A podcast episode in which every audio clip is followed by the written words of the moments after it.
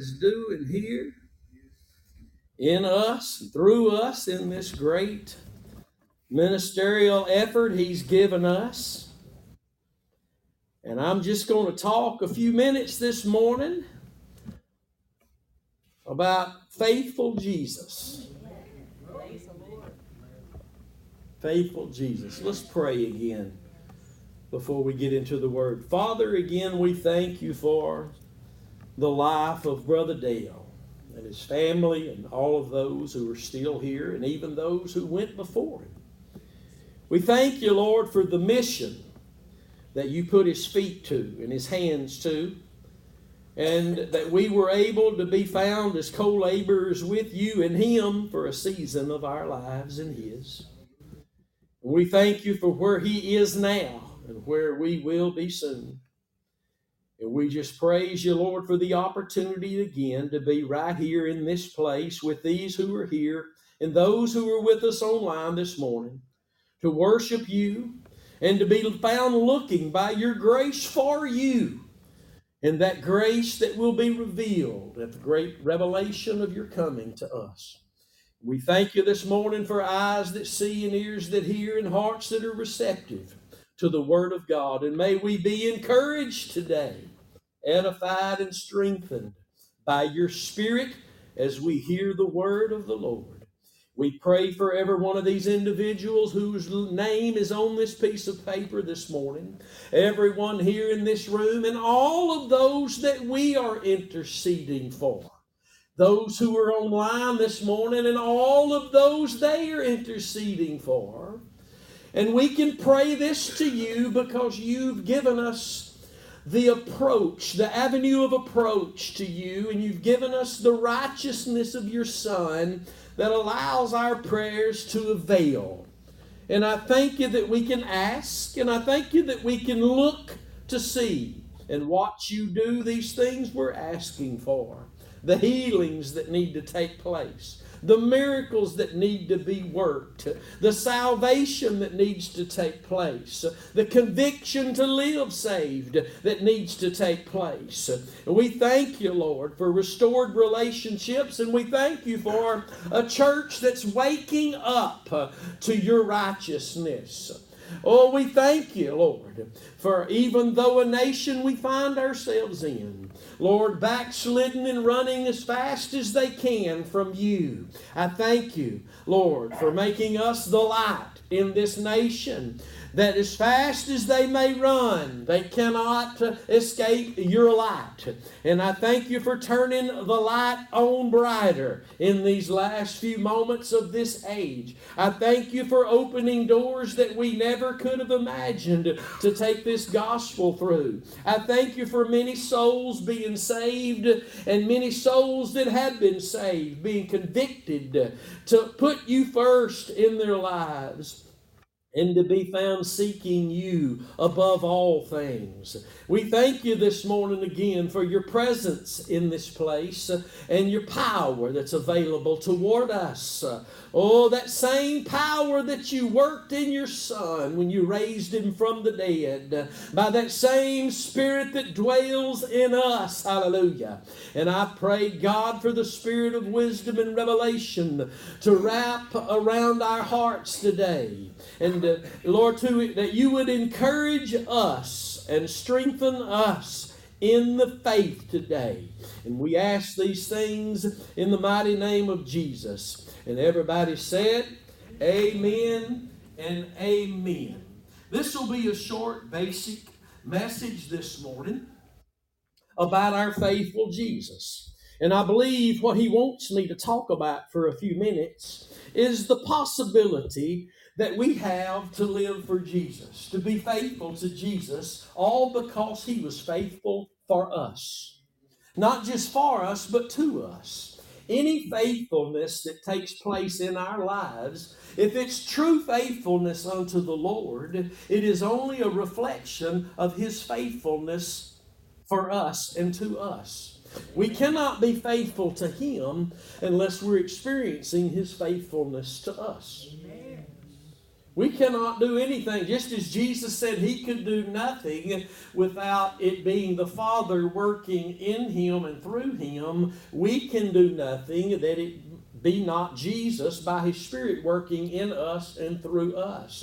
So, the main point, the only point this morning is that you can live for God. You can be faithful to God. It shouldn't be a struggle. Jesus made it possible through what he did at Calvary. You can live for God. You'll never be perfect till you see Him, but you can follow His perfect will. You can follow Him. He is perfect, and His will is perfect. We, we, we can't mess God's will up. We can only fail to keep it. You can't mess God's will up. His will is good and acceptable and perfect. We can fail to keep it, but we can't mess it up. And you ought to be shouting the high praises of God right now because you can mess it, you can mess up for 20 years and still step in a moment's time back into the perfect will of God for your life. He, he's not going to change his mind because you chose or I chose to throw away 20 years. He, all you got to do is come back to where he planted you to begin with and start afresh right there. And He's not going to hold anything against you that you went and threw away. He's not going to hold any of that against you because His Son's already took care of that for you. And all you have to do is step back into a fresh place. You can live for God. You can be faithful to God. And tomorrow you can be more faithful to God more. It's more. It's fruit, it's more fruit, and it's much fruit. Fruit that remains. So that at the end of our lives or at any point in our lives, we don't have to have the testimony of I used to. I used to sing in the choir. I used to teach. I used to go to church. I used to read my Bible. That's not fruit that remains. That's fruit that was the fruit that glorifies your heavenly Father is fruit that remains, the Bible says. Jesus taught us. So you can be faithful to God. And when you fail, not if you fail, but when we fail, it's just one look back to Calvary and another step with the Lord. If we walk in the light that He is walking in, we have fellowship one with another and the blood will cleanse us from all sin and unrighteousness so that we can take another step with our Lord. Don't get in the mully grubs because you made a mistake. Don't get in the mully grubs because you threw away 10 years or maybe 40 years because all that is really irrelevant. Now faith is. Now faith is. Rise up and live for God and be faithful to God. Uh, listen, if you're struggling uh, to find this desire, desire that you see other people have, God's not holding back on you, you're holding back on Him. He doesn't just show up and out of nowhere just give somebody something that He doesn't offer everyone. If you will ask God to give you the hunger you need that you know you don't have, but you see other people do have, He will be faithful to give you that hunger, to stir that in you, to make you want to run to this every day. Amen. It won't become a law to you, but it will become, oh, a mighty sufficient grace. Eh, you know, you, you shouldn't feel like, well, I have to go read the Bible. I, I know it's like, God, I can't wait to hear from you today. This hunger and this love for the Lord should be that. And again, if you're struggling in that area, it's not God holding back on you, it's you holding back on Him. I said something very powerful that I didn't plan on saying Wednesday night in the message. And it is this that if you have a heart for God, it's going to end up at Calvary, or it's not a true heart. Because God can only develop in me a heart for Him as I am beholding the very thing that allowed Him to give me that new heart. He, he, he's not just going to, out of nowhere, pick somebody and give them and mold and shape them to have a heart for them. It takes me choosing to believe in Him, in what He did at Calvary, and not just having once believed, but being a believing believer. Are you a believer? Yeah. Well, that could mean that you once believed. We need to start changing that question and say, Are you a believing believer? What's God telling you? What's God doing in your life? Amen. What's the word God stirring in your heart? Amen. So God can't uh, stir you and produce in you that heart for Him unless you're beholding that one who offered His life to be able to give you that new heart that you desperately need and that you've been given if you're a born again Christian. He didn't just change your heart, He got rid of that old heart and gave you a new heart, the Bible says. And, and you, listen, laying around and crying about it feeling woe is me like a victim, God's not going to move on that.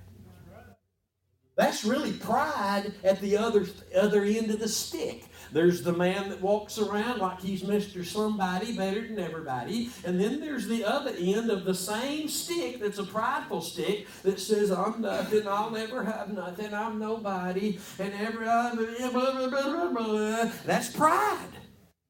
That's pride. You see it all over social media. People, just pouring out their little woe is me and victim attitudes when and these people claim to be Christian. Christianity is a life that's lived, and no, we're not perfect, and I have to say that so people don't run out of here saying, well, yeah, we're all this stuff. You, are not perfect, but you have a perfect Savior, and His plan is perfect. The redeeming, the redeeming uh, uh, uh offer is a perfect. It's a perfect redemption. And your life can be better. Hallelujah. Your life can be better. I ain't talking about better house, better food. I'm talking about your life can express Christ more. And if that's your desire, He'll start showing you what it takes for that to happen. Amen. And it's not just whatever we want, however we want it. It took Jesus being crucified to save me. And my Bible teaches me that I'm only going to be changed and made conformable into that image if I'm beholding that image. Going from glory to glory, beholding that image, am I changed into that image by the Spirit of God. Not any other image, but what God saw when He saw His Son dying on the cross. That's what we're being being changed into. Hallelujah.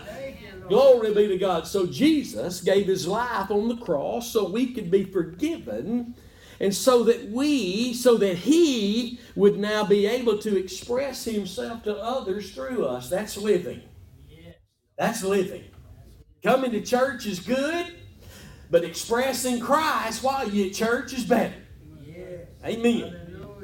Living the Christian life is not us trying to live better, but us learning how Christ lives and is expressed through us. Because for us to live now is Christ. It's Christ that's living in me. Amen. I saw a clip here in the last couple days. of Somebody shared it on social media of a preacher standing in the pulpit, and he was saying, God forgive us. This right here is, is for preaching Jesus. The pulpit is for preaching Jesus. The pulpit is for preaching Jesus. I said the pulpit is for preaching Jesus. If you're preaching about worship, teaching about worship, it better be about worshiping the Father in the name of the Son He gave for you to be able to worship Him. Whatever you're pulling out of that word to put on the table, it better be about Jesus. It better be about Jesus, not a ministry, not a man, not even something specific in the Word. When we leave, we better have a little more of Jesus uh, filling our hearts. Uh, that's what the church needs to get back to, and we can't get back to that unless we get back to where God planted us uh, together in the death of His Son. From there we live. Hallelujah. The power that God worked, uh, He worked in His death, in the, in the death of His Son when He raised Him from the dead. The power was in his death. And he raised him with that power from the dead. That's where the power and the life and everything comes from. So I want to quote this verse that Jesus gave us.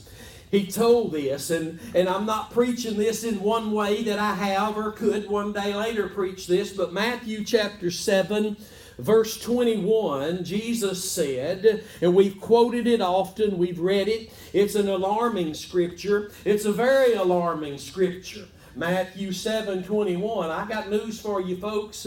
If Jesus himself was on the earth walking around, a lot of people, a lot of church people wouldn't follow him today. They wouldn't follow him today, and he wouldn't have a problem telling folks, just like he did then, your daddy is the devil. And if you don't believe on me, you will die in your sins. That's our Jesus that taught those things. Amen. And we need to we need to learn Jesus from the Word, not Jesus how I feel.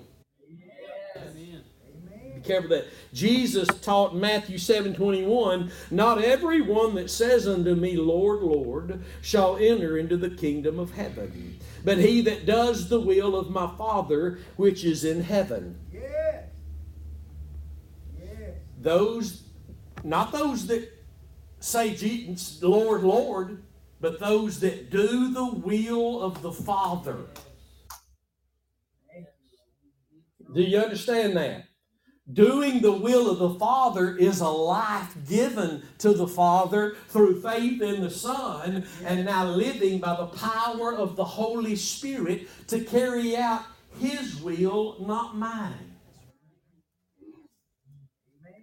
His will. Not those that say, Lord, Lord, but those that do. That's an experience. Those that do the will of the Father. And you can't just say, well, the will of the Father is for me to be saved. That's true. But that's not what Jesus is talking about. He's talking about doing the will of the Father, living out the will of the Father as a saved person. Yes. Hallelujah. Amen. A lot of people get mixed up and confused when they start thinking that, well, Jesus' obedience is my obedience. I ain't got to do nothing. That first part's true.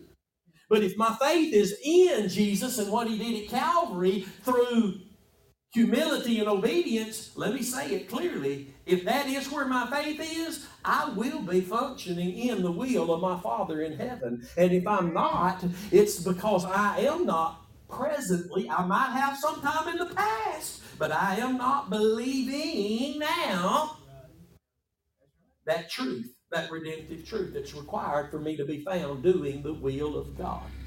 Amen. Not everyone that says to me, Lord, Lord, going to enter into the kingdom of heaven, but he that does the will of my Father which is in heaven. And let me make this statement this morning because it is what we should be asking folks, I guess.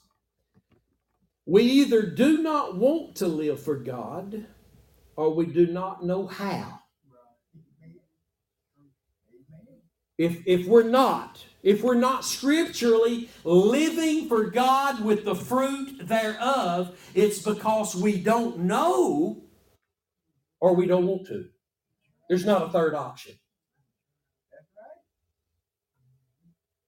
When the Lord found you, He found you in a desperate place. And I'm talking to you who are saved, but you were realizing things weren't working out for you. Mm-hmm. All the stuff that's going on, man, there's, there's, there's far more things in the church that are not right than there are that is right. Far more, far outweighs out, outweighs the, the, the good and the right far more that which is false and, and bad and, and not good unscriptural. And we we were found in a place where we wanted to live for God, but it wasn't working. He found us there. He found me in an old warehouse. Everything just falling apart, spiritually nothing. And you've heard my testimony when I told the Lord, Lord, I, all I know is that you love me. All that other stuff, I don't know anything about that. In other words, I, I'm, I'm throwing all that out. And that's where he brought me to, to a start all over again place. All I know is you love me. And I begin to hear the message of the cross, the focus of the cross in the scriptures. And the Lord began to light that fire in my heart again. And He began to show me how to live with scriptures that tell me how He has provided a way for me to live and a way for me to be found doing the will of God found before him not not trying to put on a show for people which is for the most part what most of everything is today in the church but there are people there are christians who want to live for god and i mean really want to live for god and he sees that heart and he shows up and he reveals his covenant to them because where he cut covenant is where you met him and where he actually unloaded all his benefits on you. That's where he unloaded on you and in you. All the benefits, everything that you've ever experienced that's of him after your salvation is because of the full package deal he gave you at your salvation. Everything that comes along you experience was already provided in the Lamb. You and I just have to learn how to walk in it, how to believe God, how to serve God, how to do the will of the Father. I can promise you this, according to the Word of God, that if you're doing the will of God, you won't find a more blessed place, more blessed place of living in your life ever. It doesn't matter if you're the, the, the, financially most broke person in the community or you're the richest. If you're doing the will of God, that's where your joy and your peace and your strength and your stability by the grace of God will always come from. Not from doing something, but because of what you're believing that allows the Spirit of God to carry out the will of God through you. Because you and I cannot do the will of God without the Spirit of God, and He can't do it in us and through us without our hearts yielded to obedience unto righteousness, which is faith in the sacrifice. So, do we want to? Either we don't know how to live for God or we don't want to. And like I've testified of my own self years ago, I was in a place as a Christian backslidden, and I don't think the message of the cross, if I'd have heard it, I'd have said, oh, good, whatever. Because I was too much about me at that point. God has to show up and start doing some breaking. Amen. Don't think your God can't show up and start doing some breaking. You read the story of all the stories of what he did to his people Israel. That ain't changed, my friend. He still shows up to break his people. He put them in the wilderness to try them. And Job 7:18 says he tries us every moment. Every moment. There's never a moment that God's not trying us. Thank you, Lord. And that trying that he's performing, he's testing us to see if we will keep our minds stayed on that which He's always delivering us unto, which is the death of His Son. Because hear me this morning, out of nothing else comes the will of the Father. No matter how much good I go do, there's some there's some there's some folks that are not Christians who are doing some mighty good things. Don't let that deceive you. And praise God for the good that's happening. I'm, I mean, I don't care what they believe. If they've got a shot gonna keep me alive for about 10 more years, give it to me, boy. But I ain't listening to them spiritually. There's a lot of people doing a lot of good, but they lost. Amen. It's good, it's good among men in men's eyes. But they ain't nothing good that hadn't come out of the death of Jesus in God's eyes. Everything, everything came to life from God. Don't come up after church and well, you know, God does see that it doesn't. A corrupt tree cannot produce anything good. Amen. Mm. Amen. If I'm lost and, uh, uh, and I think I'm gonna get to heaven because I'm feeding five people some food who's homeless and needing they hungry, do you know for those people that get fed, that's good. If you're hungry and somebody gives you a sandwich, that's good. But you, but there is no good in God's eyes on our part when we're just doing that, thinking that we're saving ourselves. That's evil in God's eyes. So you got to be careful. And that's why that's why Hebrews five teaches there's a level of discernment that if you don't have, then you're not really going to be able to discern discern between good and evil like you could and should. Amen. And what is it that opens the door to that discernment? Becoming experienced in the word of righteousness, which is the word of the cross. Amen. So let's go to First Peter chapter 2 today. That was all just to get to where we're going. First Peter chapter 2. And, and I want to share this scripture, scripture with you again this morning because the Lord began to expound these scriptures I'm about to read with you this morning to me some three years ago or thereabout when I began to ask the Lord. And by the way, He was stirring me to ask this Him for something. Y'all know He does that, right? Yes. He stirs your heart to even start seeking Him about certain things. And I began to ask the Lord, and I've told you this before Lord,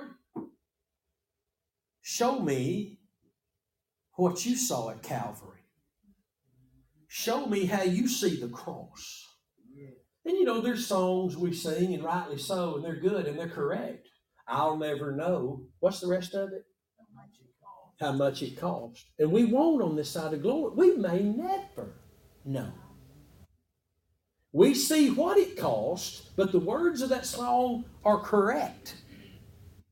I'll never know how much it cost. We do see the price that was paid, but the the how big that is to God. And I begin to pray, Lord, show me what you see at Calvary, what you saw there. I want to see what you saw. And these are the scriptures the Lord began to explain to me.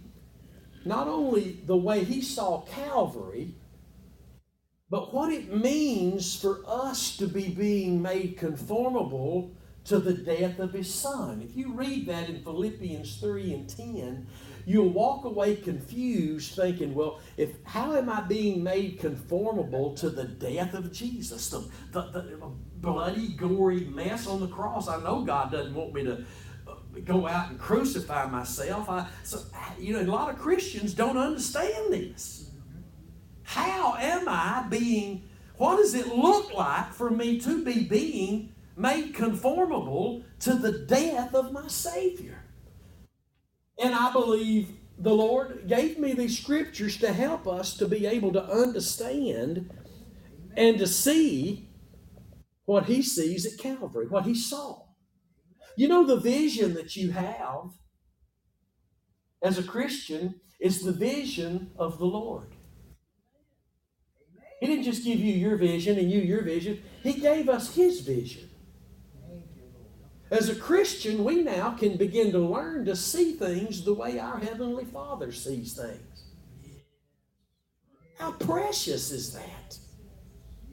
Don't you want to walk with Jesus and learn of Jesus to be able to see and to understand and even more so experience the will of the Father in your life? I know you do. But to do that, you have to begin to learn more about Calvary's Lamb. As I said on my broadcast Friday morning, all the doctrines and teachings in the Word of God are never to distract us from the cross. They are to enhance our view thereof. Yeah.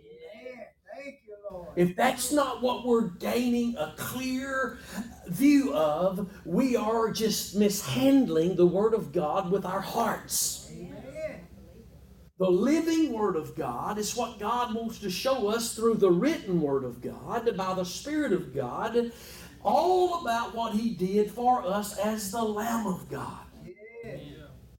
The Bible should never distract us from Calvary. It should always point us there and enhance our view there because only as we view that place that God is always delivering us to can we experience the only one place where we can express Christ. Yes. Nowhere else. Nowhere else. First Peter chapter 2 verse 19 the Bible says, For this is thankworthy, if a man for conscience sake toward God endure grief, suffering wrongfully. You know what this means? It, it, this, it's a thankworthy situation. Situation if a man for conscience toward God, he's doing what he's doing toward God, for conscience sake endures grief, he, and he suffers wrongly, that's a good thing.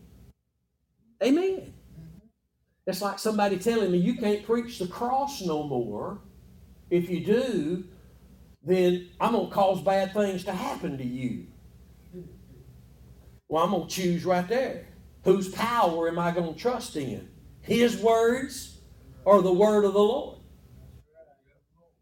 I, listen, everybody's suffering. Nobody that's alive is not suffering. You can't tell me that lost people aren't suffering without Christ. If you don't know Christ, you suffering. Amen. You might be trusting in your money, but your soul is lost, and lo- all lost people are suffering because they're being dominated by the sin nature and the devil and the world. Amen. Amen. And Christians who don't know how to live for God, they suffer it. And people suffer through sickness and people suffer through all kinds of everybody on the planet at this very moment is suffering whether they realize it or not. You and I get to choose which avenue of suffering we're going to take. We've chosen to take the avenue of being found in the fellowship of the suffering of our Savior. That's the suffering we're going to choose to participate in. Amen. For what glory, verse 20, is it if when you be buffeted for your faults, you shall take it patiently? Well, I, I, I, I robbed that store over there. I, I rightly so deserve to be in jail. So I'm not going to say anything. Well, that's a good attitude, but you ain't getting nothing from God for it. That's what he's saying here. For what glory is it if when you be buffeted for your faults, you shall take it patiently? But if when you do well and suffer for it, you take it patiently, this is acceptable with God. Why is this acceptable with God? Because it's a picture of what he saw at Calvary. And that's where he's leading us in the next few verses, you're going to see what God saw at Calvary, and that's when His Son suffered wrongfully at the hands of men, and He took it patiently. And you're going to see what God saw at Calvary, and this is what we see this morning is what He's conforming us into. We don't always do well in these situations. Even when we're doing that which is right and somebody buffets us for it, we still have a tendency to lash out. We still have a tendency, even when we're, let me say it so we'll all understand it, even when we're doing that which we know is right and it's God's will and we're doing it, and somebody hammers us for us, we want to take a break, pull out a hammer, and do some hammering ourselves. Can't you see I'm doing right? Can't you see what I'm doing the Bible says for me to be doing? What you doing?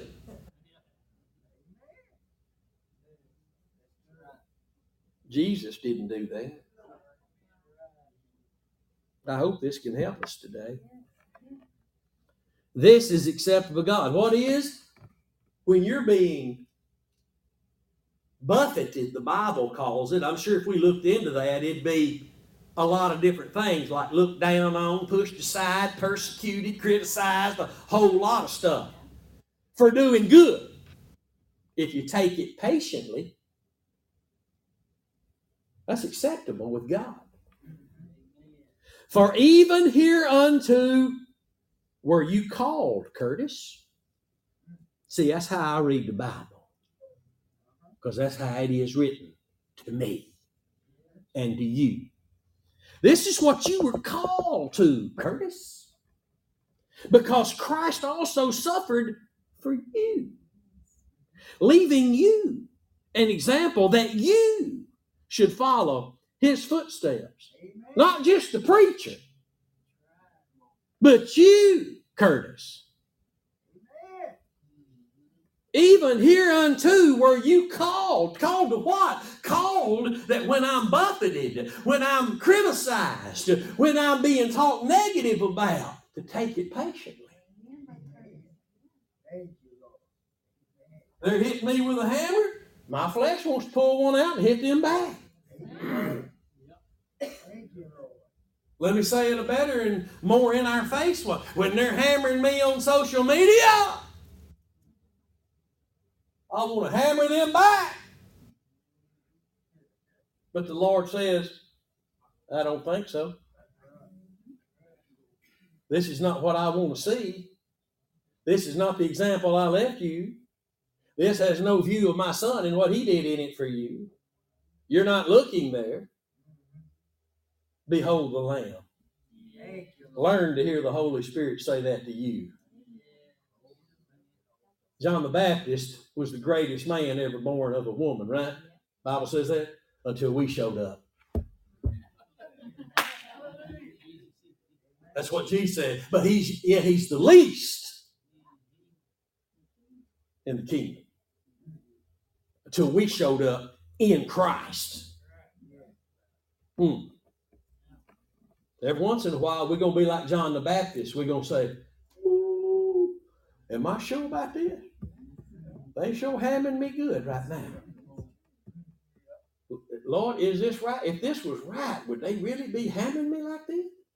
If this was right, wouldn't they all want to be in on it? And the Lord reminds me, Jesus, all by himself, purged me from my sins. He had no help from anybody that was a man. Only the Father's will being carried out by the power of the Holy Spirit through Jesus' His submission, humility, and obedience to the Father has given us what we have today. For here, even hereunto were you called, because Christ also suffered for us, leaving us an example that you should follow his steps. Right here, if right here is where you lose a lot of people because they don't understand true suffering. We instead of beholding the lamb when it comes time for whatever happens, the news, the confrontation, the whatever it may be of a million different things, when it comes, we've got to learn to behold the lamb. You have got to learn to behold the lamb, for there you're going to see the suffering that mattered. And that's when you choose to behold the Lamb and trust in what the Lamb did for you at Calvary, are you going to be able to be found participating by faith in the fellowship of His sufferings, which will put all that other suffering in its proper lower place. But, but we're, we're it's very easy for us to exalt some type of suffering in the family or suffering from things going on in this world and let it be uh, the mountain instead of being crushed by what Jesus did at Calvary in his suffering. Everybody's suffering, we're all going to suffer, but the example we were left by God to be able to suffer and endure suffering, Jesus gave us at Calvary. Aren't you thankful for Jesus? Man, we can't say that enough. We can't say that loud enough. Aren't you thankful for Jesus? This God that had so patiently long awaited the, the time when he would send forth his son in the what's the Bible call it? The the fullness of that moment to be born under the law and of a woman to, to deliver us all who were bound under the curse of the law to, to bring us out of that and put us under his grace which is under his will being carried out by him through the blood of his son watch now Here comes the great revelation. I believe it is. A great revelation. I pray the Lord expound on it in all of our hearts today and enlarge our hearts and fill it with more of this great revelation of what he saw when he saw his son being crucified. Watch carefully this morning, verse 22, talking about Jesus who did no sin. Mm. Neither was guile found in his mouth, who, when he was reviled, reviled not again. When he suffered, he threatened not. Now, I got to say this today. Just because there's a tendency to threaten when we suffer doesn't mean that the, the potential and the power is not there for us to escape that. You can escape being pulled into the wrong kind of suffering which really, if it's not the suffering of the cross and we get involved in the wrong way and we don't deal with all the other suffering that's in the world uh, everywhere properly, then it becomes self destruction. Self destruction, self deceit. You can blame them all day long. You can blame them, honey, and what they did was wrong. How they did it was wrong. Why they all that it was wrong. But you can't keep blaming people for your problems. If you do, you're still a part of that problem. You're all tangled up in. If you want to get tangled up in the things of God, you got to behold the Lamb of God.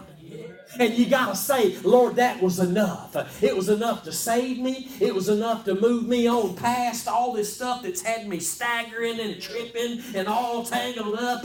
It, you can escape that through faith in Christ if you'll behold the Lamb. You got to behold the very promise that God not only made with his mouth for years, but he sent his word to deliver them, to heal them, and to deliver them from all destruction. His name is Jesus. Hallelujah. So, verse 23 again, who when he was reviled, he reviled not again. When he suffered, he threatened not. So, what did he do? He did respond. It's not correct to say that he didn't respond. He did respond, but he didn't respond to their inducing suffering upon him their way. He responded to the God, his Father, that sent him to suffer for us. Hallelujah. The Last Supper, Jesus said, With desire, I have desired to eat this last dinner with you before I suffer. Then he finds the two guys on the road to Emmaus and, and he says, Oh, fools, slow of heart, and what do you say, slow to believe, or something like that. He says, Don't you know, and I'm paraphrasing, you can read it in Luke 24. He says, Don't you know the Son of Man, the Son of God, hey, the Son of Man probably had to suffer, then comes the glory. Suffering is a part of our example left to us. You're going to suffer. Just make sure that you behold the Lamb so it's you partaking and experiencing the fellowship of the suffering of your Savior in all the other suffering that you're going to have to go through the loss of loved ones. If you behold the Lamb, then you? That don't mean that that's just going to be forgotten and you'll never think of it, but it means what you receive from beholding the Lamb will far outweigh. What does the Bible say about? Can't read my mind. I know it, can you? that the glory that's about to be revealed in us far outweighs all the present sufferings now. The present sufferings or something like that are not worthy to be, what's the word? Compared to the glory that's about to be revealed in us. So you're going to suffer. Bad things are going to happen. But in those moments, you got to remember God, your faithful Lord, is there trying you, testing you to see if you'll behold that which He's provided that far outweighs all of that. Yes, that's bad. That's horrible. It's, it's broken my heart. I'm mourning. I'm grieving. I lost my job. I lost all my money. I lost my, my, my whatever it is that you've lost or whatever it is they're doing to you or saying about you. You've got to learn to behold the Lamb. I'm not talking about uh, you just saying some specific words, trying to speak yourself out of a situation. You have got to learn to behold the Lamb from your heart. That's the suffering God chose to provide for your salvation and your example to live through it all. Here it is. He did respond in the middle of verse 23, but he threatened not, but committed himself to him that judges righteously.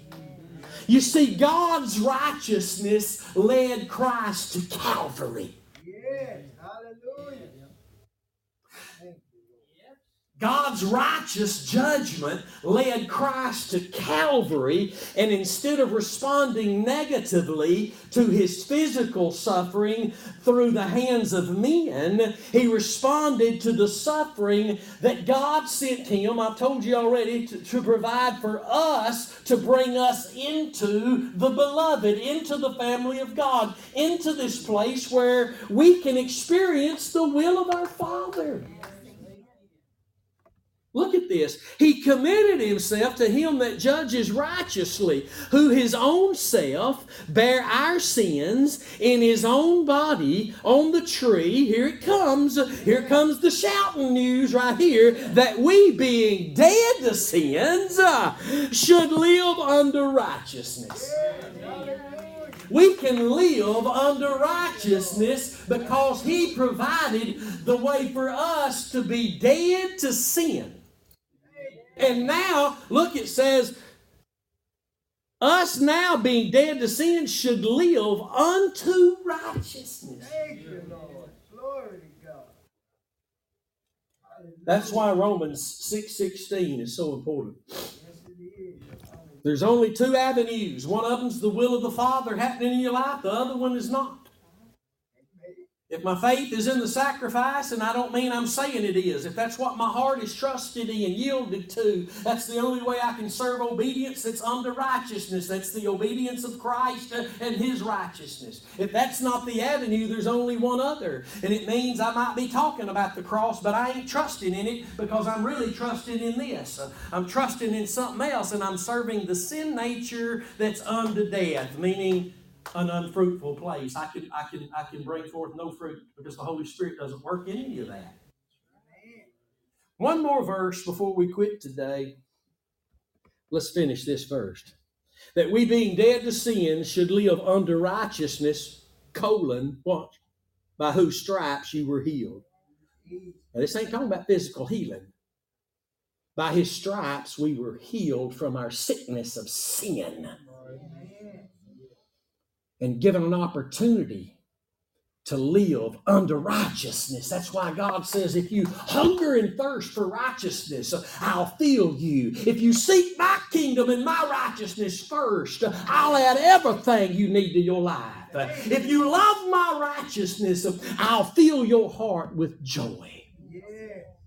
The, the joy, the what does it say? The oil of gladness. It's all about righteousness. Let me say it again because it's a precious and powerful truth. The righteousness of God is the, is the one thing that unlocks all the mysteries of the Bible. All of them. All of them. All of them.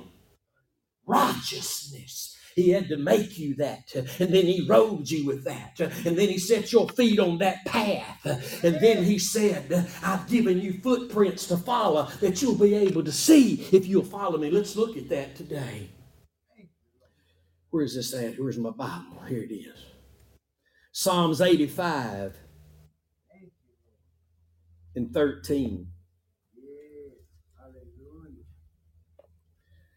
Psalms 85 and 13.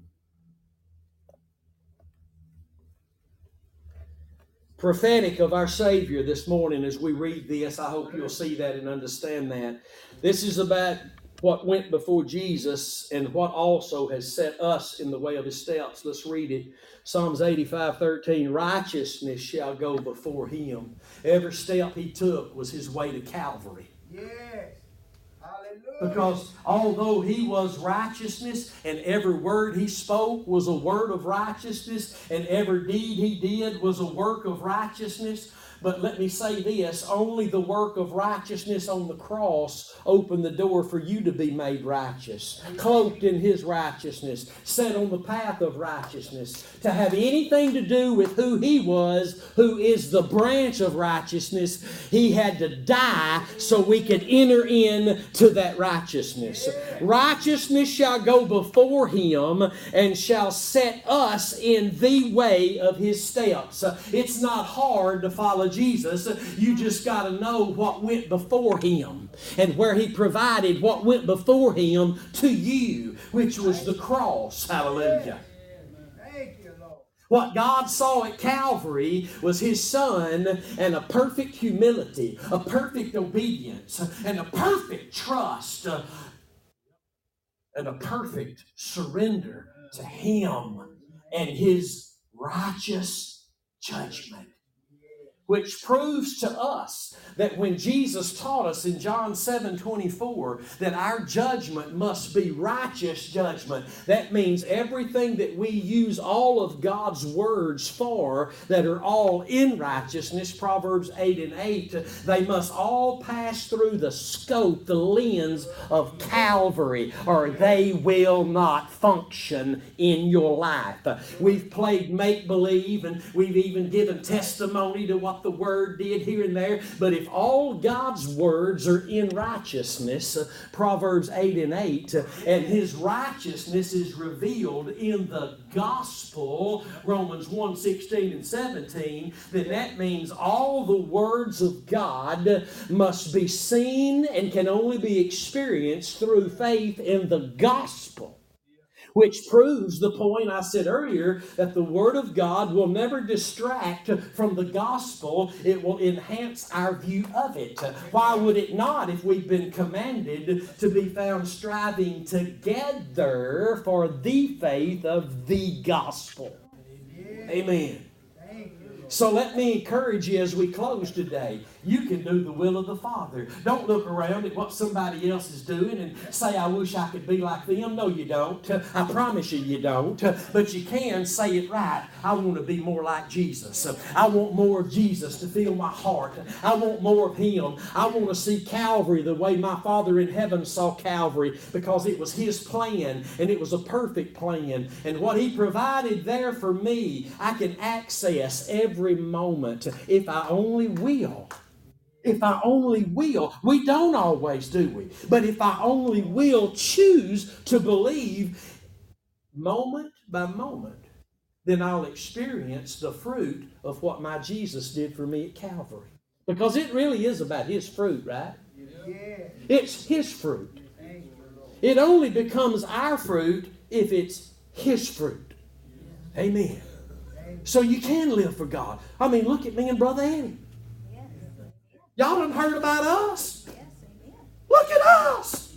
Look at your own selves and where you were and where you are now. You didn't do that. You didn't do that. God raised you up out of that old miry clay. And He set your feet on a rock of righteousness. Hallelujah. A rock that won't be moved from its place, which is the place of God's redemption.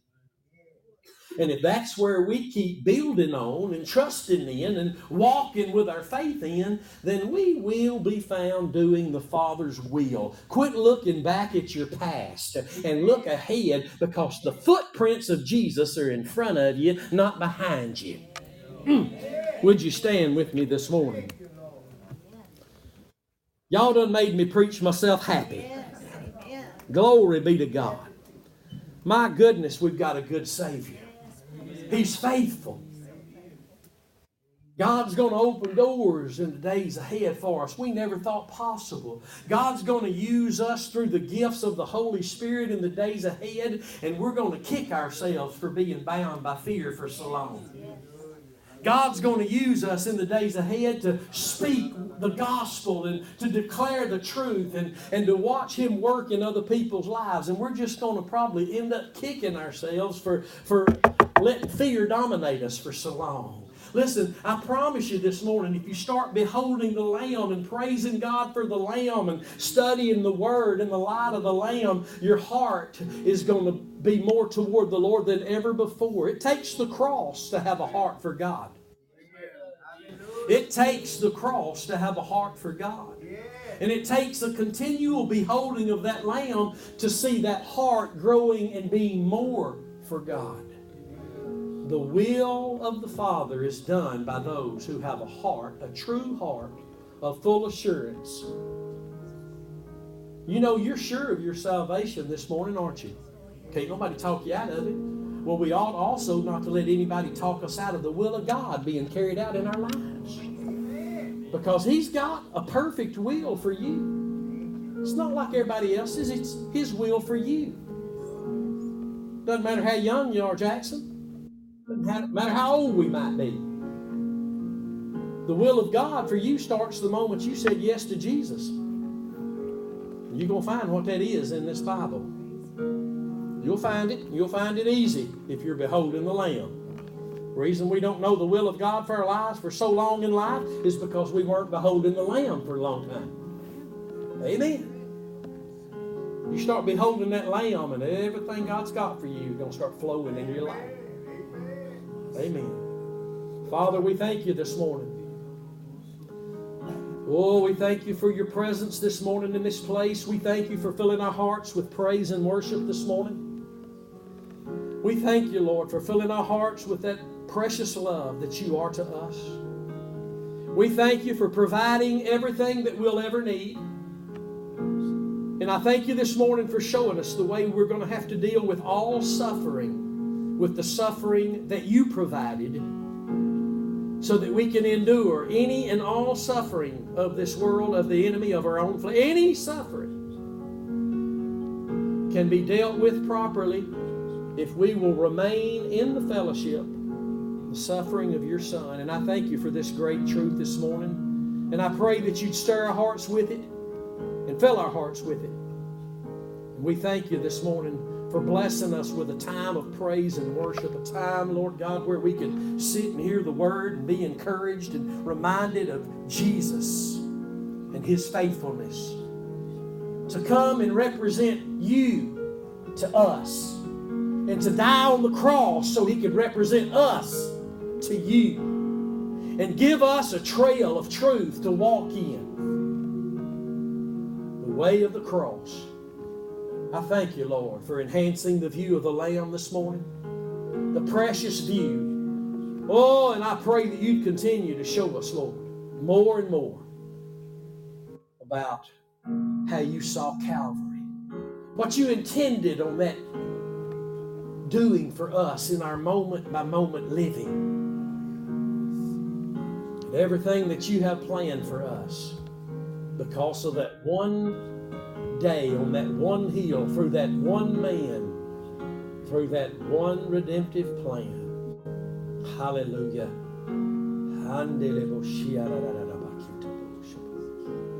Hallelujah to the Lamb of God. Angel, you want to sing for us this morning if you can, or just play, whatever. If anybody needs prayer this morning, why don't you come? Let's gather and pray. If you need prayer, let's believe God together. He's got a will that's so precious and perfect for your lives. And you know what? It's not any less than for any other Christian. It's the same. It's precious and it's powerful and it's beautiful. And Lord, I just thank you this morning for Seth and Sierra, and I thank you for Rhett.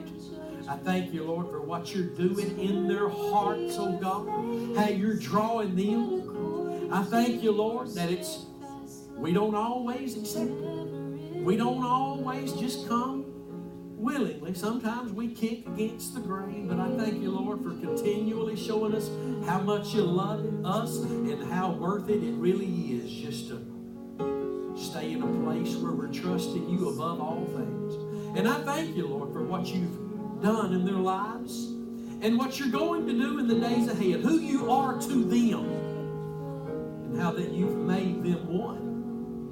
And I just praise you, Lord, that in the days ahead they're going to see you in a greater light.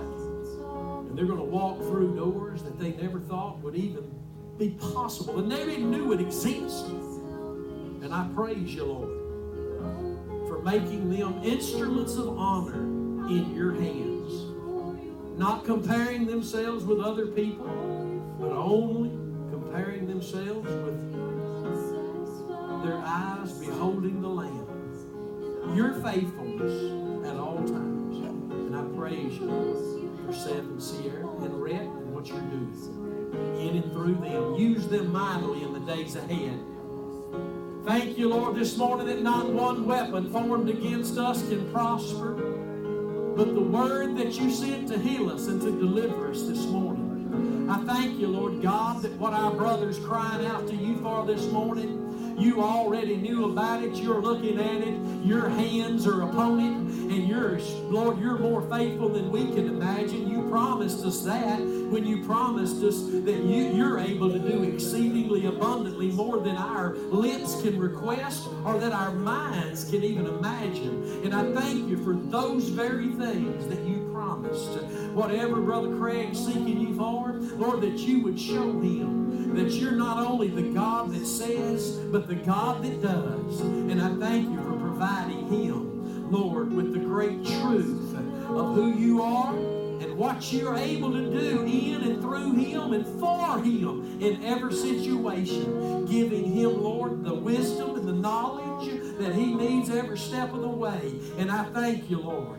I thank you, Lord, for giving him a heart on fire for you more than all things else a heart that desires you. We give you all the praise for your touch upon him, body, soul, and spirit. And Lord, I thank you, Lord, for Patrick and Kawana this morning. I thank you for what you're doing in their lives. I thank you, Lord. It's an amazing thing where we can be just walking along one day thinking everything's going to be all right. And then you show up and tell us it is going to be all right. And I'm going to show you how it's going to be all right. I'm going to show you what I did to make it all right. And Lord, we start walking in that truth. And then you just start pouring out of your spirit on us. And I thank you that these vessels are a testimony of that very thing. You revealing yourself to them. And now you revealing yourself through them. We praise you for those open doors and that favor and the wisdom of God that you are to them. Hallelujah. Lord, we just lift up Peyton and Kirsten this morning and all the children that you've given them. And all the things, Lord, that fill their heart that are toward you this morning. I thank you that your ear's not deaf to any of it, but that your, your ears hear and your hands are already reaching, Lord, into the very situations that their heart seeks you. Lord, I thank you for touching every situation. I thank you, Lord, for using them mightily in the days ahead, opening doors, God, that, that they'll find their feet walking through with the power of the gospel, Lord, not only heard on their lips, but seen through the way they live, through seen through their expression of you. I thank you, Lord for all that you desire to do, that all of your will be carried out in their lives and even their children, Lord, that we can pray for even now as they would grow up and become instruments of honor in your hands, Lord God, that they would walk the, in the footprints that you left, just like their parents are doing, and teaching them, not only with words, but that they'll be able to look and see mom and dad standing in that place where you planted them and walking in those steps footprints you left for them. And I thank you for a hunger, Lord, that far surpasses anything they've ever known, Lord. Even right now on this day, Lord, as hungry as they've been, Lord, as desirous as they've been, I pray it would be increased. And the wisdom they've had, Lord, I pray for an increase out of that treasure chest of Jesus. That you would pour out upon them and bless them and use them, reaching far into the depths of their family members, Lord, that they pray for that their eyes would be open to the truth of the gospel, and those that are lost would be saved, and those that are saved would find you calling them and beckoning them to walk with you according to the scriptures. Oh, and we thank you, Lord, that we're going to see the very fruit of these things we're praying for in the days ahead. In the mighty name of Jesus. Hallelujah. Lord, again, we lift up the Hunt family. We lift up all those relatives of Brother Dale. Lord, we thank you. We thank you, Lord, for your comfort and your strength upon them. And I pray, God, that you would help them through this season of loss, that their memories, their hearts would be filled with memories of Brother Dale, their, their family memories, but most of all, their memories of the testimony that Dale was here living in the light of the testimony you made him through the blood of the Lamb. And I pray that this Thursday night's memorial service of great celebration, that many would come and that we would be encouraged and edified by what you did in the life of Brother Dale and the testimony that you made him among those that knew him. And we would pray the same thing for ourselves today, Lord. We pray your blessings upon that service Thursday evening. And as we leave this place today, I pray that our desire would be to see the cross more like you saw it. Oh, hallelujah to the Lamb to experience the cross the way your desire is that we experience it after even we're born again. And I praise you for a continual outflow from that river of life, clear as a crystal of glass that flows from the throne upon where you sit and the Lamb is seated there beside you. I praise you for that river of revelation Oh, that rock, that revelation of that water that flows from the rock. And we praise you today for filling our hearts with more of Jesus in the days ahead. And it's in His name that we thank you and that we praise you and that we ask all these things today. Jesus, Jesus, Jesus. Amen and amen. Hallelujah. Somebody say, I love. Jesus. Hallelujah. Have a great week and listen for the Lord's direction.